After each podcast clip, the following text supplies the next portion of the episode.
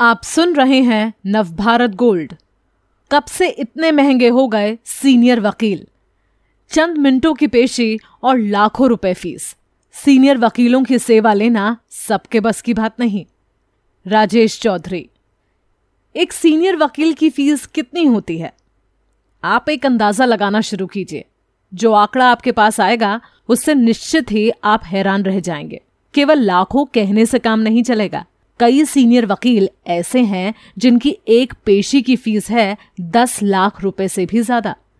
पेशी चाहे दस मिनट की हो या फिर महज दो मिनट की। सुप्रीम कोर्ट में भी इस पर बात हो चुकी है।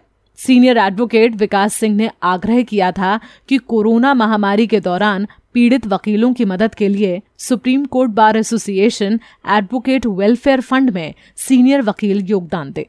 इसी दौरान ये बात सामने आई कि सीनियर वकीलों की फ़ीस बहुत ज़्यादा है और वे मदद का हाथ बढ़ा सकते हैं।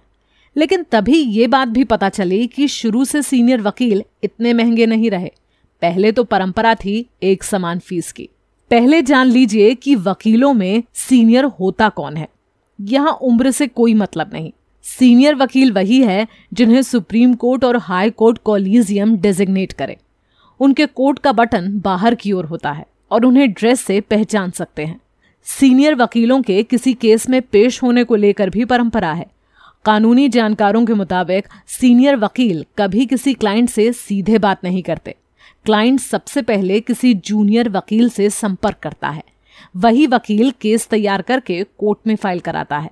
अगर पैरोकार चाहता है कि पेशी में कोई सीनियर वकील जाए तो वे जूनियर वकील को अपनी पसंद बता देता है। जूनियर ही आगे सीनियर वकील से बात करता है। उन्हें केस ब्रीफ करता है और जो फ़ीस तय होती है, वे पैरोकार को देनी होती है। अब फ़ीस कितनी है, ये निर्भर है केस और नाम पर। इस फ़ीस का भी इतिहास है। सीनियर वकील एम एल लाहौटी ने बताया कि सत्तर के दशक में सुप्रीम कोर्ट बार एसोसिएशन के प्रेसिडेंट मुरली भंडारे ने सीनियर वकीलों की फ़ीस तय कर दी थी। उस जमाने में एडमिशन स्टेज में अगर किसी सीनियर वकील को पेश कराना होता तो उसकी एक पेशी के लिए फ़ीस निर्धारित थी, एक हज़ार चालीस रुपए। फाइनल सुनवाई के लिए चार्ज बढ़कर हो जाता, सोलह सौ अस्सी रुपए। इसी पर देश के बड़े से बड़े दिग्गज वकील मुकदमा लड़ते। तब सीनियर वकील रुपयों के बारे में कोई बात नहीं करते थे। क्लर्क के ज़रिए चेक उनके पास पहुँचा दिया जाता। लाहौटी बताते हैं कि 1974 में उन्होंने जब सुप्रीम कोर्ट में प्रैक्टिस शुरू की, तब वे जूनियर थे। कई केस में बीएम तारकुंडे, लाल बाबू, यानी लाल नारायण सिन्हा सी के दफ्तरी, एम सी छागला जैसे सीनियर एडवोकेट को अपने केस में पेश कराते रहे। सबकी फ़ीस। एक उस समय उसूल इतने पक्के हुआ करते थे कि लाहौटी ने एक बार तारकुंडे को फाइनल सुनवाई के लिए दो हज़ार रुपए का चेक भिजवा दिया था। तारकुंडे इससे बेहद नाराज़ हो गए और ज़्यादा रकम लिखी होने के कारण चेक वापस कर दिया। उन्हें फिर दोबारा चेक भेजा गया। सुप्रीम कोर्ट में सत्तर के दशक के आखिर तक ये परंपरा बनी रही और टूटी सीनियर एडवोकेट शांति भूषण के आने के बाद। सुप्रीम कोर्ट बार एसोसिएशन के मौजूदा प्रेसिडेंट और सीनियर एडवोकेट विकास सिंह ने बताया कि अभिषेक मनु सिंघवी ने सुप्रीम कोर्ट में ज़िक्र किया था कि कैसे फ़ीस पर परंपरा टूटी। उन्होंने बताया था कि शांति भूषण ने तत्कालीन बार प्रेसिडेंट भंडारे के फ़ीस फॉर्मेट को मानने से इनकार कर दिया। उनका तर्क था कि बार फ़ीस को नियंत्रित कैसे कर सकती है। शांति भूषण ने ही फ़ीस बढ़ाना शुरू किया। एक बार जो पैमाना टूटा तो फिर उनमें और सीनियर एडवोकेट के के वेणुगोपाल के बीच फ़ीस बढ़ोतरी को लेकर होड़ शुरू हो गई।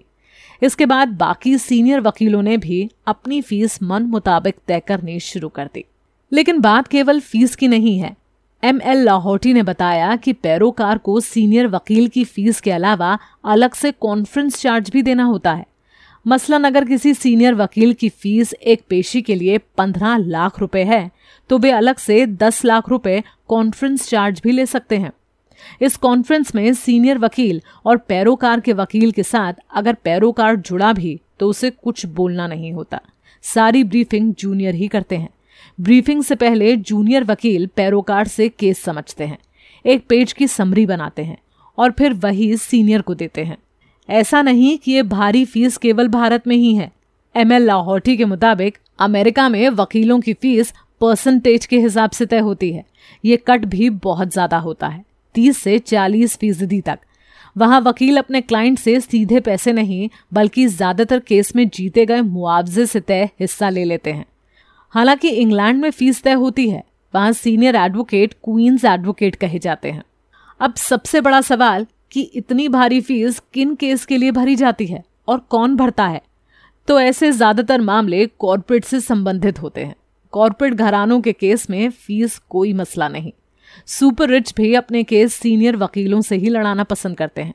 इसके अलावा कई बार जब एक ही केस में पैरोकार ज़्यादा हों तो भी वे मिलकर सीनियर एडवोकेट कर लेते हैं। मसलन, भूमि अधिग्रहण का मुकदमा। इस तरह के और दिलचस्प पॉडकास्ट सुनने के लिए विश्व की सर्वश्रेष्ठ Hindi infotainment service Nav Bharat gold पर लॉगिन कीजिए। गोल्ड के पॉडकास्ट का खजाना मिलेगा नव भारत गोल्ड डॉट कॉम पर।